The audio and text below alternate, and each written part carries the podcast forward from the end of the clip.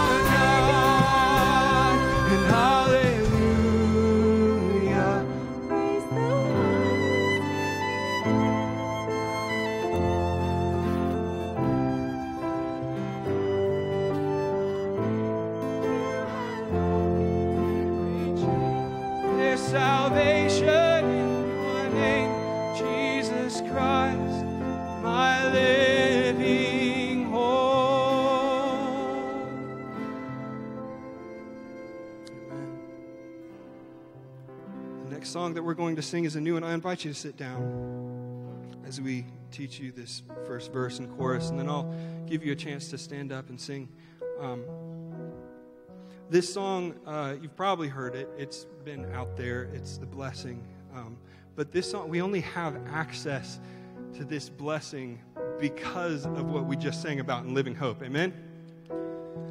And the beautiful thing about this song is how, how it captures a father's heart for his children. This is the same blessing that Tim, a lot of these words are the same words that Tim says over us after every service. And it's, it's a father's heart for his children. And I, I love living hope. And I love the fact that I can say that He has set me free from sin and death, that the grave no longer has a claim on me. But at the same time, that's not the end of the story. It would have been enough. But in addition to all of that, He wrapped me into His arms as a father and then sings words like this over me. And so I'm going to teach you the first verse, and the chorus is just Amen.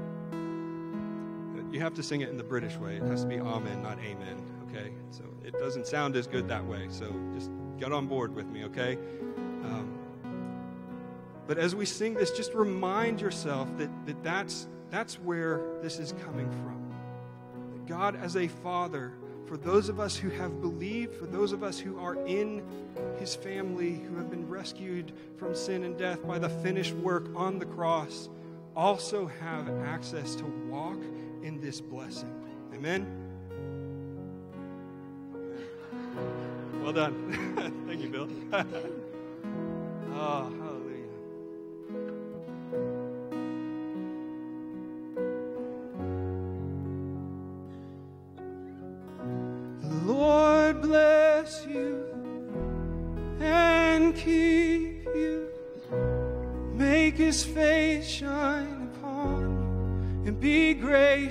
gracious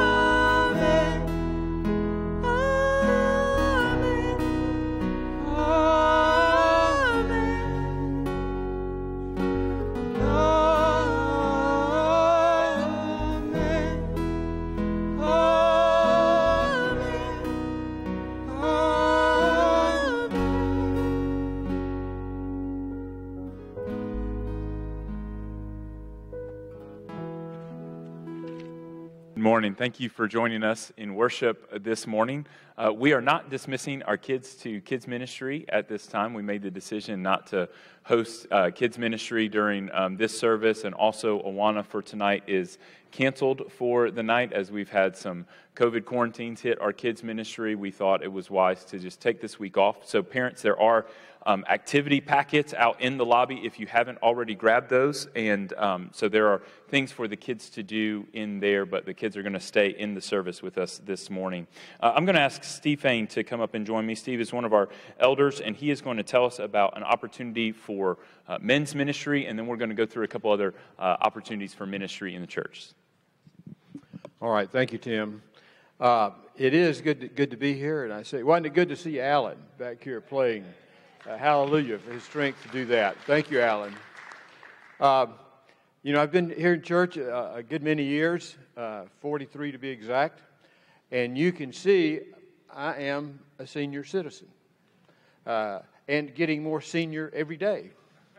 Uh, and you know, being a senior citizen is not all bad. It has some great advantages, and uh, grandchildren, those of you that have them, will understand that comment. But you know, it also has some downsides. One of them, there's a medical term, it, they call it memory deficit. Now, those of you that are my age understand that completely. That is a medical term meaning you just have a poor memory. Uh, so, you know, it's, it's a little counterintuitive. You, when you get my age, Steve, you'll understand this, and uh, that you, the re- remote past you can remember, but the recent past not so much. For example, what I did and said and thought four weeks ago is a little fuzzy. What I said and thought and experienced four months ago is sort of in a fog. What I said and thought four years ago is in impenetrable darkness. But I, I remember vividly and clearly how I felt 45 years ago when I was engaged, thinking about being married. I remember how that, I remember the excitement of it, and I remember the zeal and the joy and the wonder of it. First, I was thinking about being married, then I got married, then quickly I had four children, and I realized I did not really know what I was doing. That nothing had prepared me from the wonder and the grandeur of the challenges I was facing. So I quickly panicked and began doing an energetic search. Before I got married, I said, Is there something about this I don't know that I need to know? But after I was married, especially after I had children, I learned that there was a huge amount I did not know and desperately needed to know. So this search began, and it has continued for 44 years. I have a wonderful marriage to my sweet wife, and some lessons I've had to learn and then relearn, and then relearn again. So it's a, it's a process, and I have certainly not arrived, but it, it has been a learning process. So, with, with that background, I, I have really, uh, with great joy, I want to present to the young men that are here that are either thinking about married or married with no children or married having children that I want to give you an opportunity to be exposed to the things that I learned the hard way through experience. It's an 11 week course. It starts Tuesday week, the, the uh, 7th of September, from 6 to 8. And it's a video presentation by Better Men, which is an organization devoted to helping young men. And it, will watch the video. We will uh, have discussions. It, I, I want to tell you some of the things that it covers. Listen, listen to this now. It covers, looks at the definition of manhood. Man, is confusing in today's time what a real man should be. The four life giving principles of a real man. How to be a biblical man that will bring you life, and if you're married, to the life of your family. How to grow in your walk with Christ. Why a dad is so important to children and what they need from you, their father. What in your past undermines your ability to be a good man? Most of us have a lot in our past that uh, impacts the way we live today, the way we father, the way we uh, are a husband.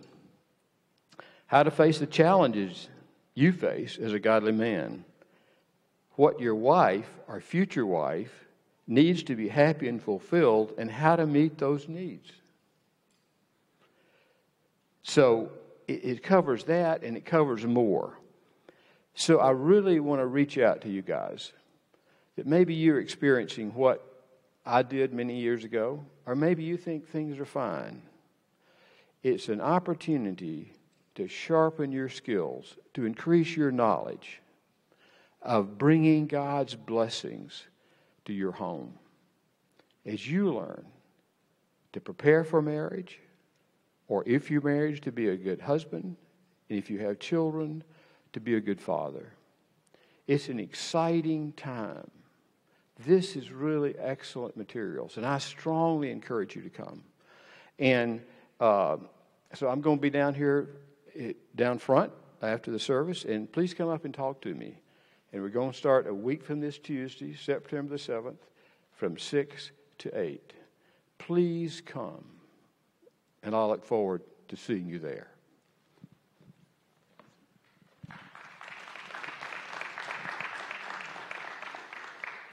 Amen. Thank you, Steve. Um, we also have some women's studies that are ongoing or starting up, and so there's a Wednesday morning study um, led by Rhonda and Jan, um, Rhonda Brown and Jan Hare that takes place in this building. The sign up for that is in the lobby, as is a Thursday night Bible study led by Ruby. Um, sign up for that is in the lobby, and then Jess, my wife, leads a Monday evening study as well, and you can talk to her for more information about that. So please um, consider how you would be involved in these uh, men's and women's study opportunities.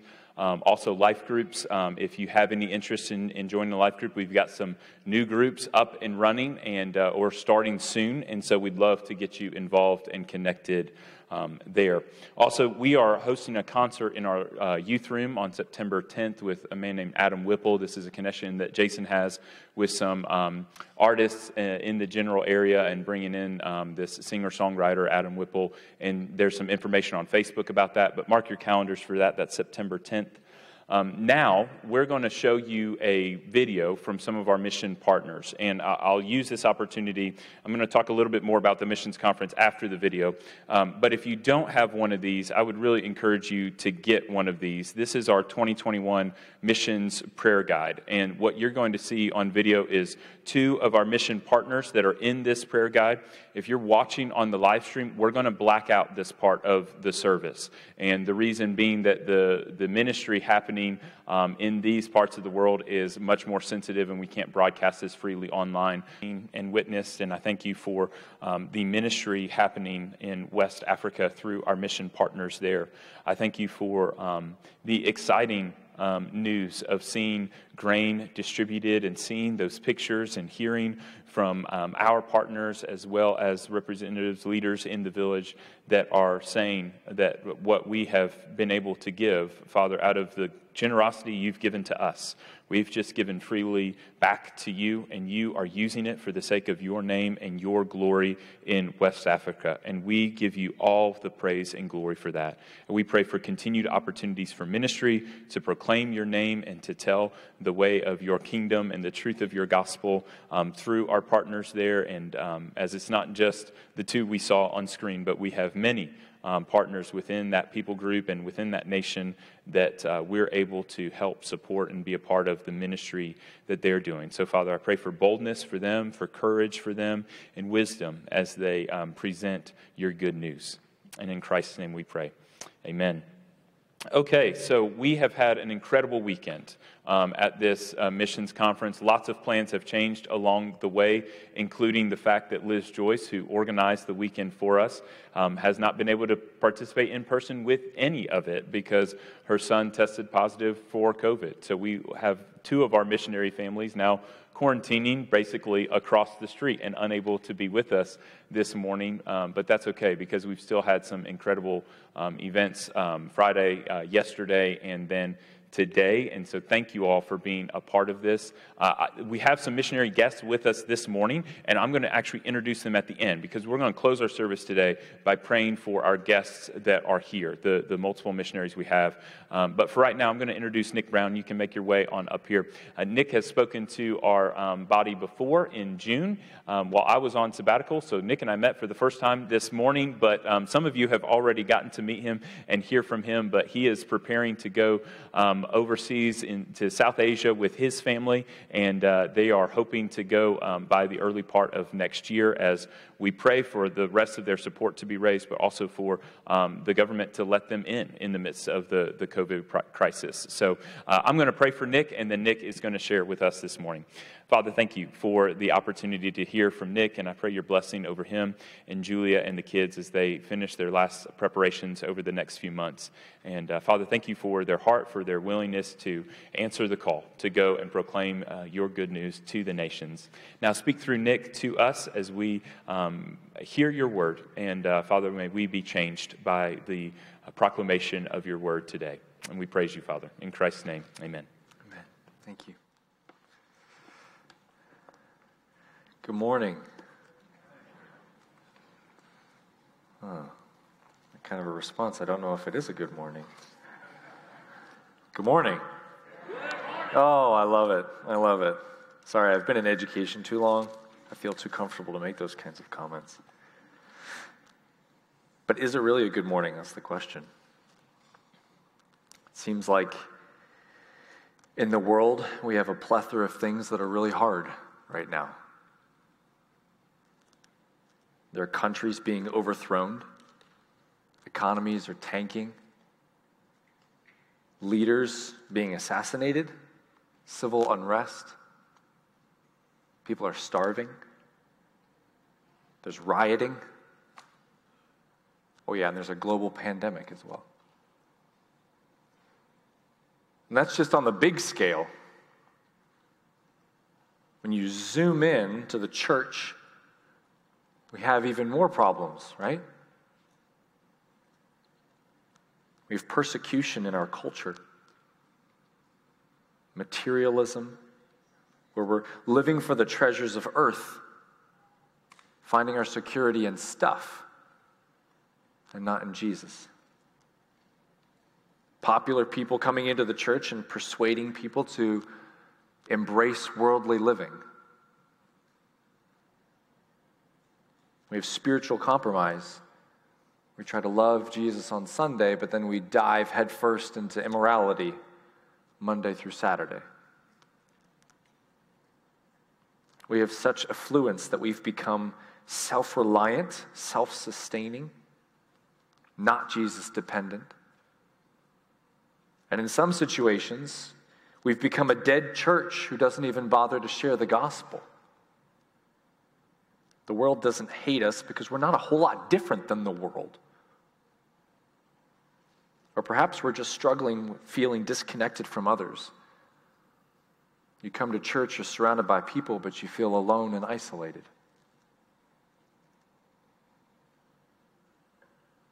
Sorry, that's a heavy way to start, isn't it? How many of you have felt recently like this resonates with you? What's interesting to me is that those issues that I just mentioned, when we zoom into the church, these are the same issues that the churches that John is writing to in the book of Revelation that they were dealing with. Like these are not new issues. These are issues that the church has been dealing with for millennia. So, at the beginning of Revelation, John introduces himself. We get sort of the context. And then, chapters two and three, there are these messages to the different churches. Do you remember this? They're short messages. But to Ephesus, there's this challenge that they're living with the world's priorities. They're living for the treasures of earth and seeking security in that. That's familiar. Smyrna was dealing with persecution all around them. Pergamum needed to stand up to false teachers. Thyatira, they were living with spiritual compromise, worshiping God on Sunday and then immorality on Monday. Sardis, had an inoffensive Christianity, not in the sense that we try to offend people, but the gospel in and of itself is offensive. You're telling people that whatever you try and do, you're still headed for hell.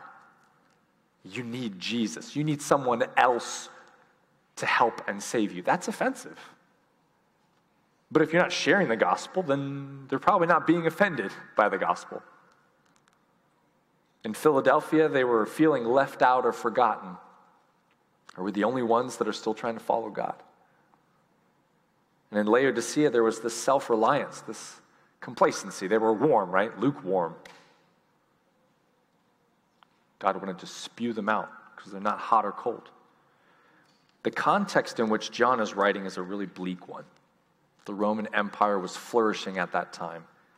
It was not friendly to Christians. There were a couple hundred more years of this Roman Empire, but during this reign, there was this imperial cult that developed where you have to worship Caesar as God. And people that didn't were losing their jobs, they were being persecuted, and they were dying for it.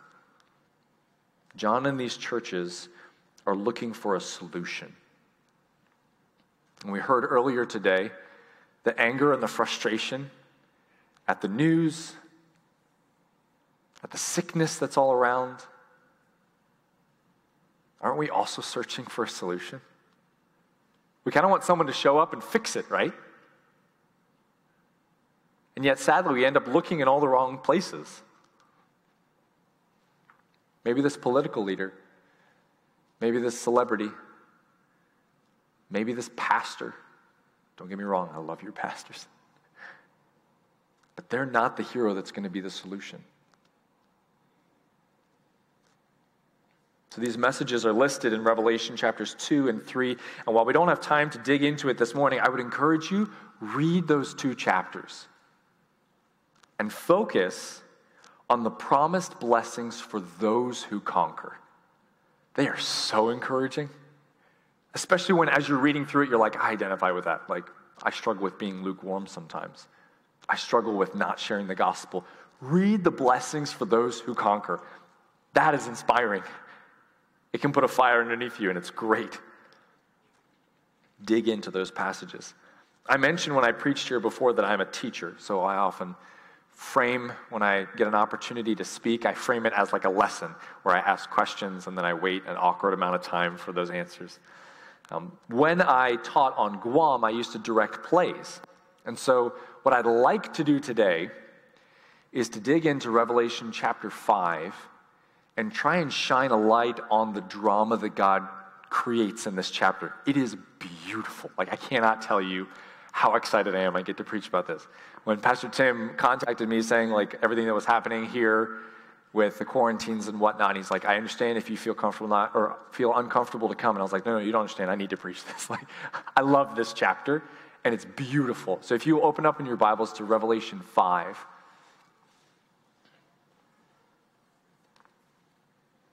Lord willing, I want to help you see the drama that God has created here. Not drama as in like we're no longer friends, but like as it like a beautiful story.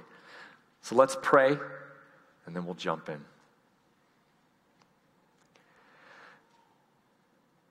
Lord, you are good. We come before you today and we ask you to teach us through your word. Help us to see the truths of your word, and I pray that you would change us as a result of looking into your word. Help us to understand the passage, to understand practically what it's going to mean for us, and give us the courage and boldness to live out the application. Father, thank you so much for the freedom that we have right now to encourage one another, to meet publicly, to celebrate who you are, who Jesus is. Thank you, God. Please give us grace now. In Jesus' name, amen. So in chapter 4, John sets the stage. He, he's been taken up into heaven, into the throne room of God. He sees the throne. It's surrounded by this rainbow that has an appearance of an emerald. I don't fully know what that means, but it sounds beautiful. So he sees this.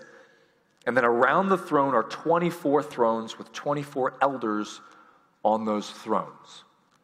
They're dressed in white garments, they have golden crowns on their heads. From the throne, you then have these flashes of lightning. You've got rumbles, you have these peals of thunder, okay? Are you picturing this? Picturing this in your mind right now?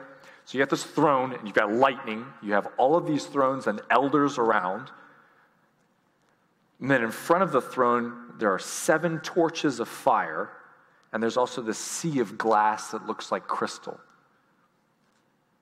Then we have these four living creatures. Now, many people, they see these creatures as representing different nations throughout history. There's a lot of different inferences that we take from here, but the lion, the ox, the creature with the face of a man, and an eagle, and they're covered with eyes and have six wings.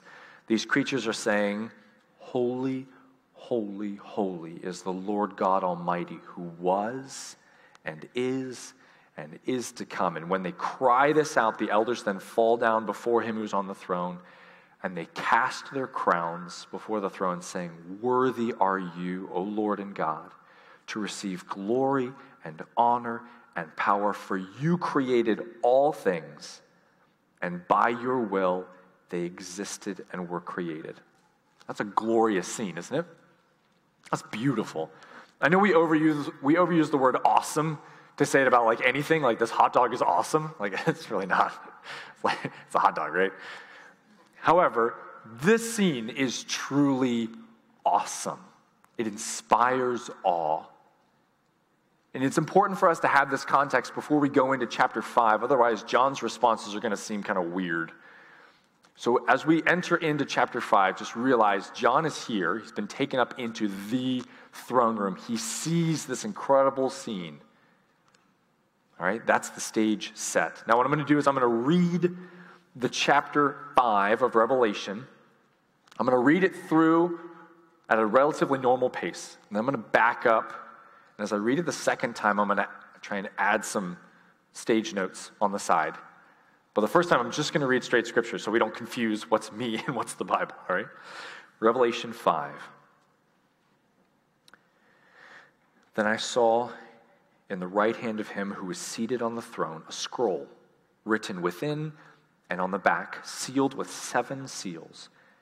And I saw a strong angel proclaiming with a loud voice, Who is worthy to open the scroll and break its seals? And no one in heaven or on earth or under the earth was able to open the scroll or to look into it. And I began to weep loudly because no one was found worthy to open the scroll or to look into it. And one of the elders said to me, Weep no more. Behold, the lion of the tribe of Judah, the root of David, has conquered, so that he can open the scroll and its seven seals. And between the throne and the four living creatures, and among the elders, I saw a lamb standing as though it had been slain, with seven horns and with seven eyes, which are the seven spirits of God, sent out into all the earth. And he went and took the scroll from the right hand of him who was seated on the throne. And when he had taken the scroll, the four living creatures and the 24 elders fell down before the Lamb, each holding a harp and golden bowls full of incense, which are the prayers of the saints. And they sang a new song, saying, Worthy are you to take the scroll and to open its seals. For you were slain, and by your blood you ransomed people for God from every tribe and language and people and nation. And you have made them a kingdom and priests to our God, and they shall reign on the earth. Then I looked and I heard around the throne and the living creatures and the elders the voice of many angels, numbering myriads of myriads and thousands of thousands, saying with a loud voice, Worthy is the Lamb who was slain to receive power and wealth and wisdom and might and honor and glory and blessing. And I heard every creature in heaven and on earth and under the earth and in the sea and all that is in them, saying, To him who sits on the throne and to the Lamb be blessing and honor and glory and might forever and ever. And the four living creatures said, Amen. And the elders fell down and worshiped. Or as Jason said, Amen, right? Is that not one of the most glorious passages of Scripture? This is it. Like, this is what we're looking forward to. I'm so thankful that God gives us a peek into this, that we get to see this, because, I mean, this is, this is the end that everything builds up to. So now I'm going to go back through the passage again and I'm going to kind of slow it down and try and draw your attention, try and highlight in your mind different parts of this passage.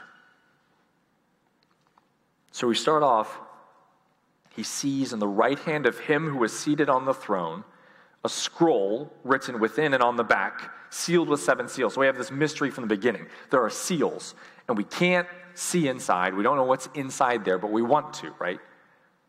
As soon as I were to tell you, for instance, that there's something in my pocket over here that I'm not going to show you right now, instantly that's where you're looking, right? Or that's what you're thinking about. Or if I told you that I actually made a mark on the ceiling back there before everything started, how many of you want to turn around and look at it, right? A bunch of you are like, yes, yes, we do, right? Big nods. I didn't actually. And I just have a phone, so it's not really a big deal.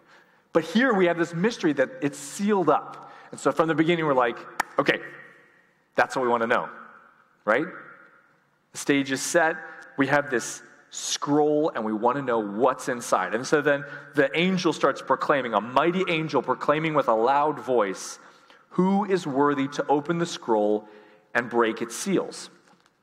And we don't know how much of a gap comes. Like, God gives us details in, in Scripture, but He doesn't give us all the details. There's no time stamps in what's taking place here. But we know, next verse, and no one in heaven or on earth or under the earth was able to open the scroll or to look into it. We don't know how long this takes. This is like John knew from the beginning.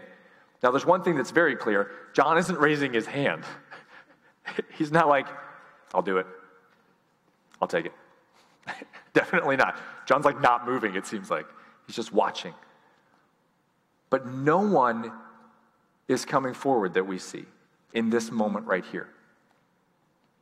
And I'm guessing it's not instantaneous because John starts to weep. And when you read through this really quickly, if you're kind of blitzing through it, you might miss this. You might think, like, wow, John must be a really emotional guy. Like, no one can open the scroll, and he bursts into tears loudly. But this is why it's important to understand the scene, right? This whole thing is incredibly epic. He's there, and this scroll must be important because the one who's on the throne has it, and it's sealed, and I need to know what's inside, but nobody can open it up. Like, this is a problem. But really, we feel this same problem right now. But we want to know what's going to happen. We want to know who's going to fix this. And we keep looking around. It seems like this is the constant narrative that we see in the news. Whenever a, a new popular figure comes out, regardless of the context, whether it's a sports player or it's a musician or it's a political figure or whatever, a religious leader that we say, yes. And it's because our hearts yearn for this, right? We want someone that'll come forward as the hero, the conquering king. And he's coming. It's just not yet. But I hope that you can empathize with John here where he starts to weep because no one is worthy. And then we have one of these elders say to me, say to John, Weep no more. Behold, the lion of the tribe of Judah, the root of David, has conquered. Gotta love that's past tense. That's not will conquer. He's gonna do his best. No, he has conquered so that he can open the scroll and its seven seals. And then he looks and he sees the lamb as though it had been slain, with seven horns that can represent seven, the, usually the number of completion. Horns is power, so this lamb comes forward and it shows that he has all the power with seven eyes, which are the seven spirits. People interpret that as all knowledge, omniscience. And he went and took the scroll from the right hand of him who was seated on the throne. And when he had taken the scroll, the four living creatures and the 24 elders fell down before the Lamb, each holding a harp. Harps often represent sort of a you're singing songs, you're giving worship, and in just a second they'll start singing the new song. Golden bowls full of incense, the prayers of the saints, and then they sang a new song saying, Worthy are you to take the scroll and to open its seals. For you were slain, and by your blood you ransomed people for God from every tribe and language and people and nation. And you've made them a kingdom and priests to our God, and they shall reign on the earth. That's that song. That's the first song right there. And if you can imagine, okay, I don't know if you're like me, when I picture this scene, I kind of think like everything else is black, like on the does that make sense? Do you guys picture that? When you see the throne room, I see everything else is black around, like completely dark, and you see the rainbow and the throne. Some of you are nodding. Thank you. I appreciate that. That's good. But if you're, you're visualizing this, it's almost like the camera starts to back out. Because then, in verse 11, then I looked and I heard around the throne and the living creatures and the elders the voice of many angels so it's like right there, we're in the throne room, and then it's like you back up and you hear these myriads of myriads of angels, thousands and thousands of angels. And they probably sing a little bit louder than we do, I'm guessing. So it's like the volume suddenly amplifies. We have this first song celebrating the Lamb, and then backing it up and the angels join in. Worthy is the Lamb who was slain to receive power and wealth and wisdom and might and honor and glory and blessing. And then it's like it zooms out again. And I heard every creature in heaven and on earth and under the earth and in the sea and all that is in them. It's like it backs up and you have everybody now. To him who sits on the throne and to the Lamb be blessing and honor and glory and might forever and ever. Can you kind of picture that amplification?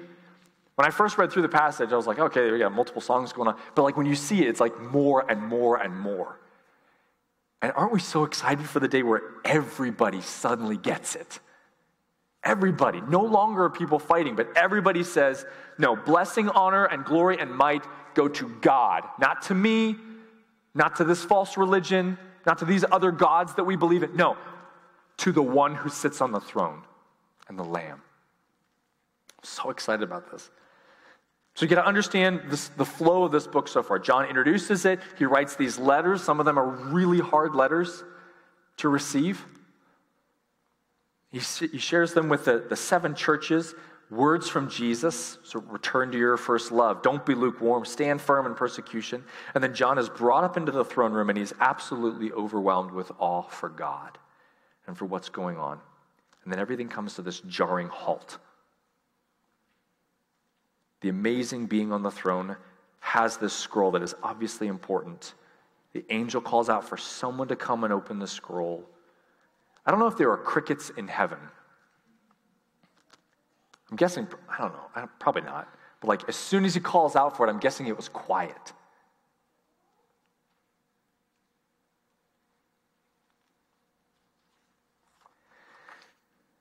John feels this weight. No one is worthy to unlock the destiny that God has created. As we already noted, John's context is a bleak one. Our world has a lot of problems. We're both looking for the solution. Who is worthy to fix this? One weeping in this moment. Again, God gives us some details, but not all of them. But you don't see any of the elders weeping. So one of them kind of prompts John in just a second. And this part's speculation, but I'm guessing one of the reasons why they are not weeping is because they have a very accurate view of who God is. Mean, if you're an elder sitting in the throne room, you get a very good picture, very clear picture of God. And I think part of John's weeping is that feeling this lament and loss and this hopelessness, right? Can we relate to that hopelessness? But in this moment, one of the when you when you juxtapose the elders and John, and they're not weeping, it's because they know God's going to win. Like maybe right now we don't see anyone who's worthy, but God's got this planned out. And so often when we're going through our trials and we feel that despair, that hopelessness, it's because we're not believing that God has a plan for this. How is God going to use this? And so then the elder leans over and prompts John. Now, I don't know um, what kind of weep no more this was. Oftentimes in acting, you're going to have like a, an emotion or something that kind of gives you, communicates how this line is meant to be done. I don't know if it's like a quit your blubbering, like, shut up, John. Like, no, no, I don't, I don't know if it was that or if it's more like a don't cry, shop girl. Like, it's going to be okay, John. I don't know which one it was, but regardless, right after he says, Weep no more, he says, Behold. So often in our day and age, when we're experiencing pain and we're weeping, the people that try and encourage us, they try and give us some sort of trinket, like some sort of distraction. Don't cry, it's okay. Look at this. Like, here's the bright side. I don't because I do this with my kids. When one of my kids gets injured and they come up to me right now, it's my two year old. He believes that when I kiss a wound, it heals it. And I love that stage. It's such a wonderful stage. I do kind of feel like a magician at the time. But, but it's, it's more of a distraction, right? So let's say crew comes running up to me. He's like, hurt, hurt. And I say, where do you hurt? And it's so wonderful when your ch- children can tell you where they hurt. It's such a blessing. Other just hurt everywhere, you know? But he comes up and he'll show me his hand, hurt. And I take them. And it's not like a get on. Like, like that's not the idea. Because when a dad or a mom kisses the wounds, it is like a sacred thing, right? You slowly kiss. There you go, all better. I'm not actually healing his hands, I know. But part of it is almost a distraction because it's like, oh, sweet, I'm good, I'm gonna keep playing now. But we, even as adults, we do this. When someone's going through something really hard, in some of our missionary training, we call this um, a pair of ducks, a paradox. Two ducks swimming, swimming side by side. One is the yay duck, and one's a yuck duck. And it's the idea of when you go through life, these two ducks, the pair of ducks, are always together. But sometimes one is swimming in front of the other. Sometimes you're in a yay duck time, and everything is like sunshine, lollipops, and rainbows, and it's fantastic. There are other times that there's a yuck duck in front.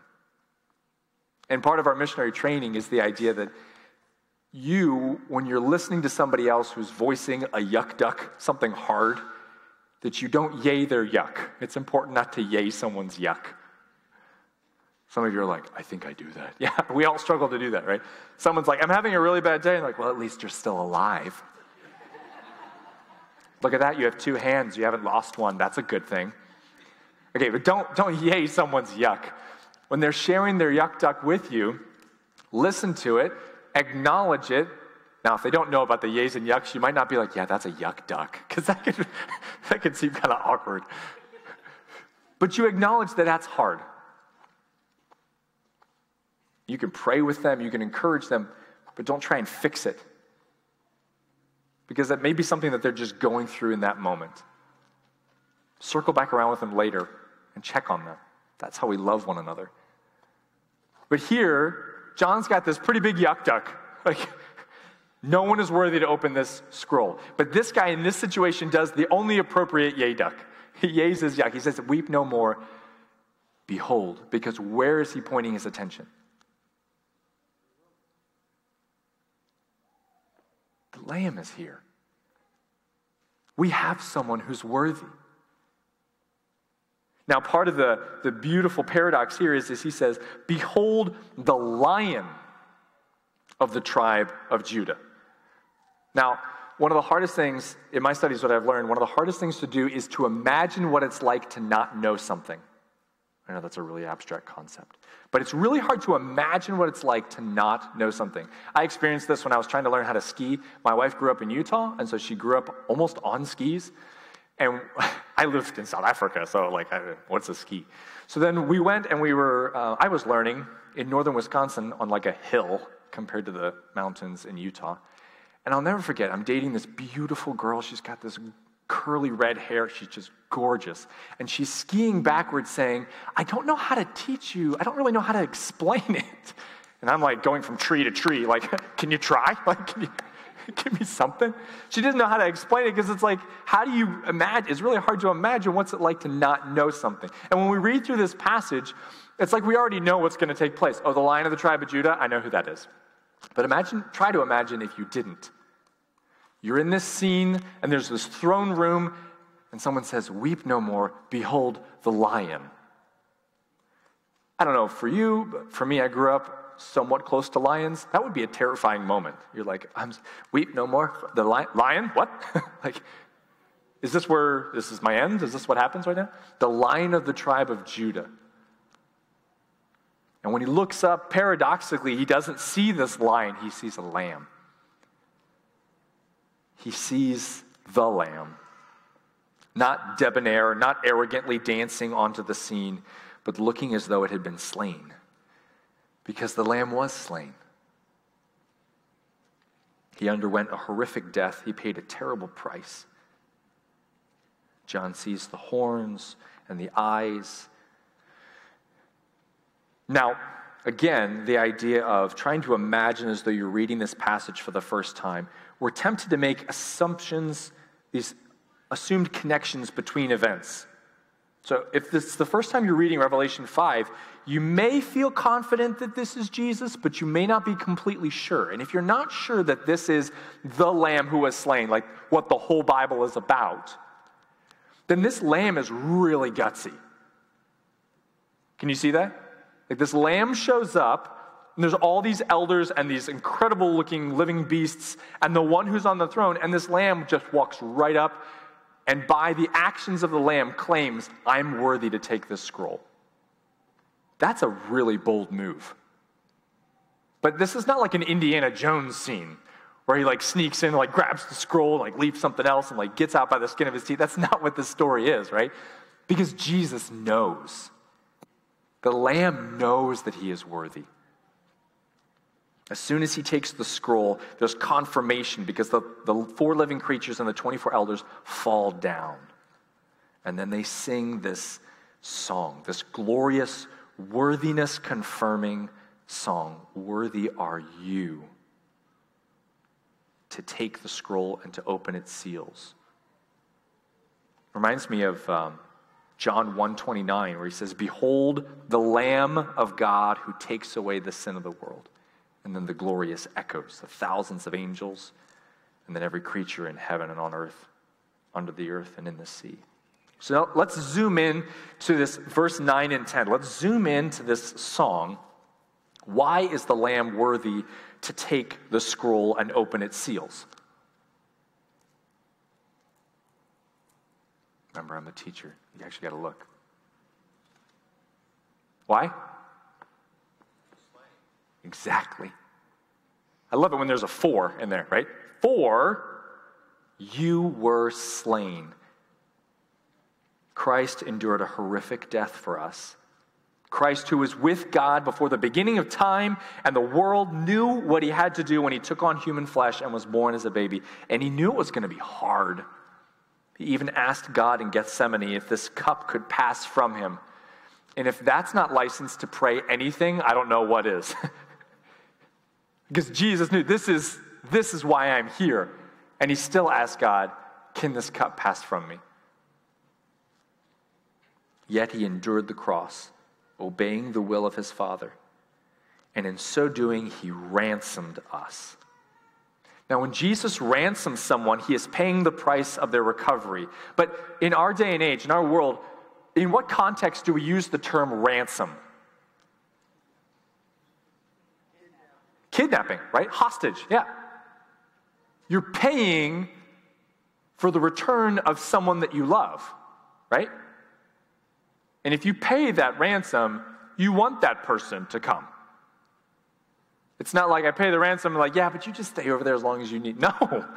No, if I pay that ransom, come now. And oftentimes that's what we're afraid of is that after we pay the ransom that they won't actually release the hostage, right?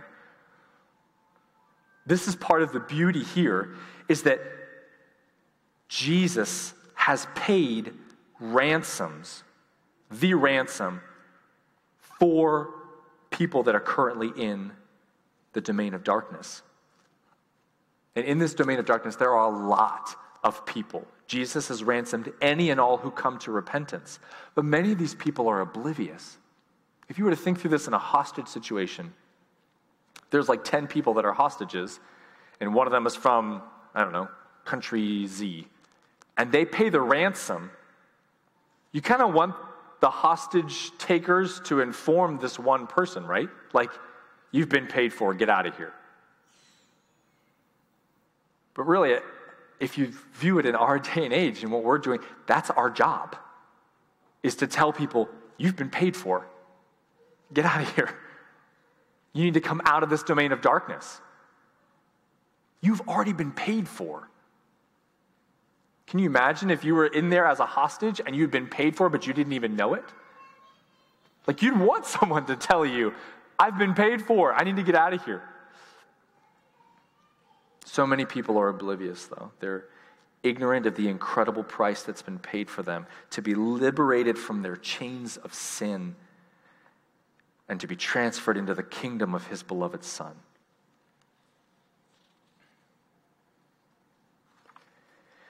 And here's where we really take on the main missions kicker. Up until this point, it's, it's us reveling in how awesome Jesus Christ and our Almighty God are. Here's where we get the fires under us to get up and get going. Jesus has ransomed people in every tribe, in every language, every people, every nation.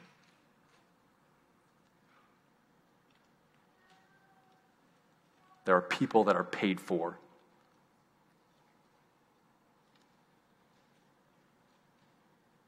So, what do we do? What's the application of that?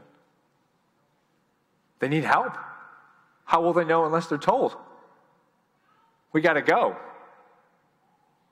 Turn with me, if you will, over to Matthew 28.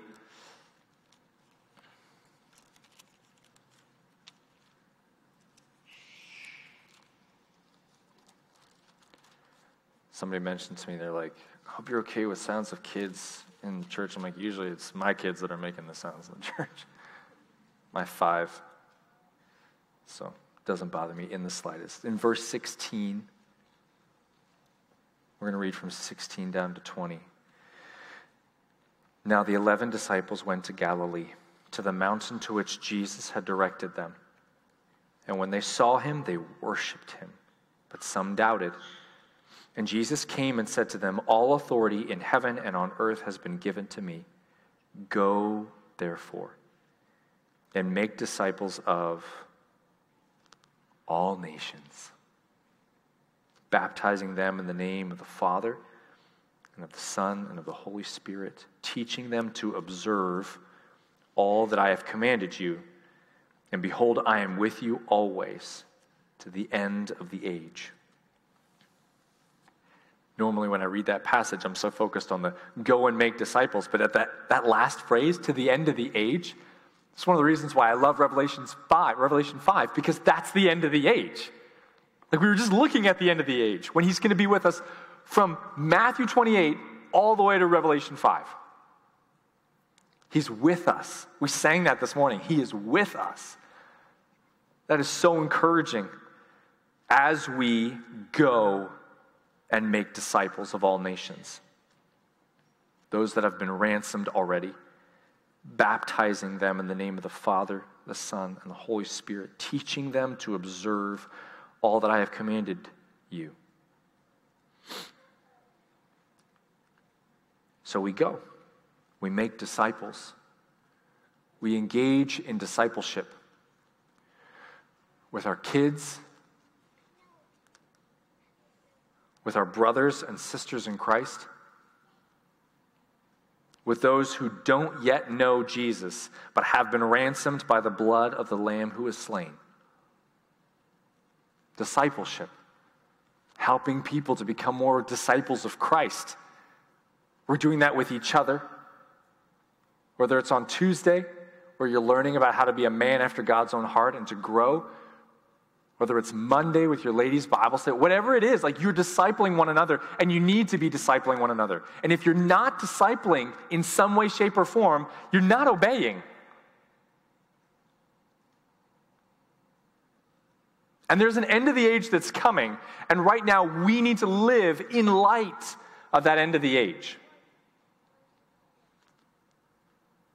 And so then we're looking for these people who have been ransomed, and we're looking to tell them and if they reject, it's understandable, it's fine. The gospel is offensive. We're moving on to the next one because we're looking for the people who have already been paid for.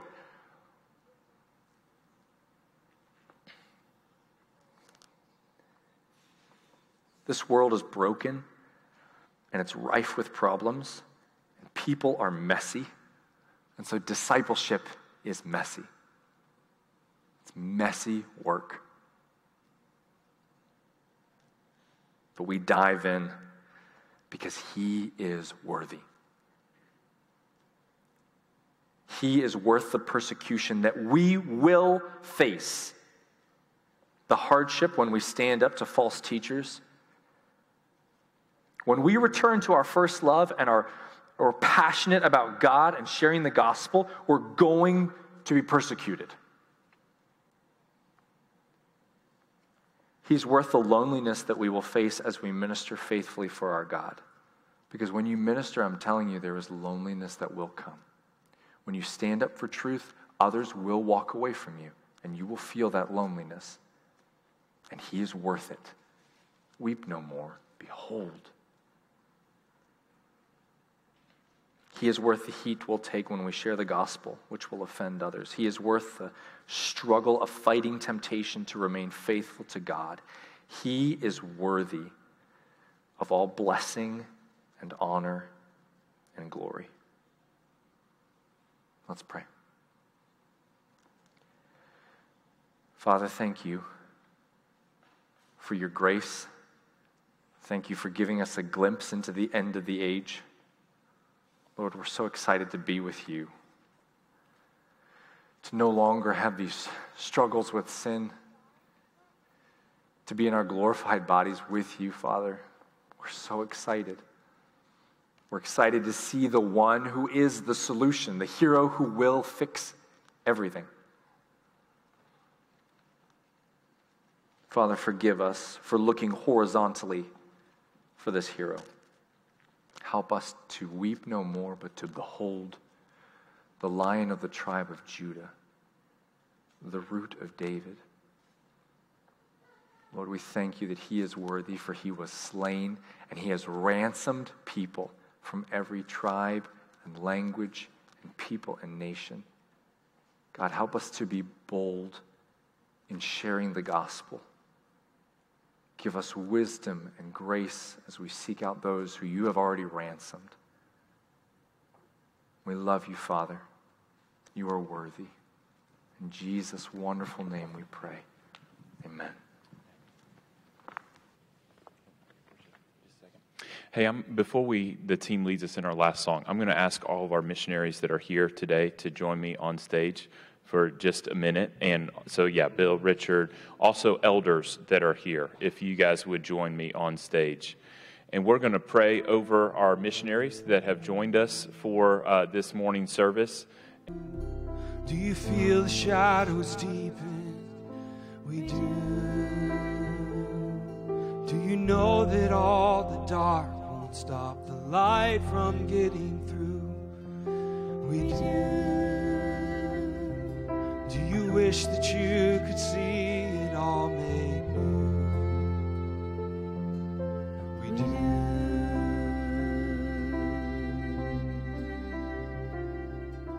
Is all creation groaning? It is. Is a new creation coming? It is. Is the glory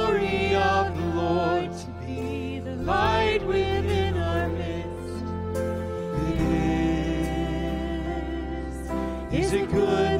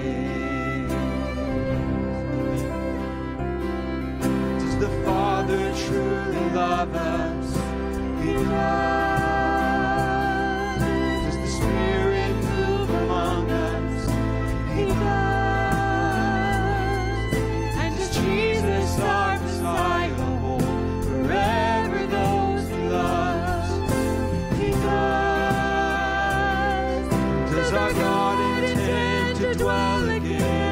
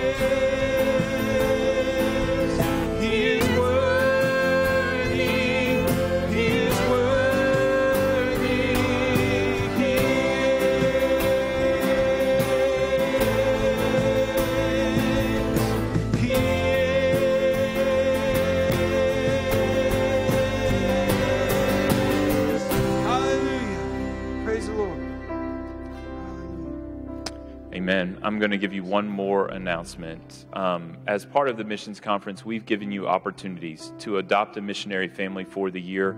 Most of them have been um, adopted, but there are picture frames out in the lobby. If you want to adopt a family to pray for, to write cards to, please do that. There's about four or five left out there. But now let's close in the Lord's blessing. The Lord bless you and keep you. The Lord make his face to shine upon you and be gracious to you. The Lord lift up his countenance upon you and give you peace. Amen. Now go in peace.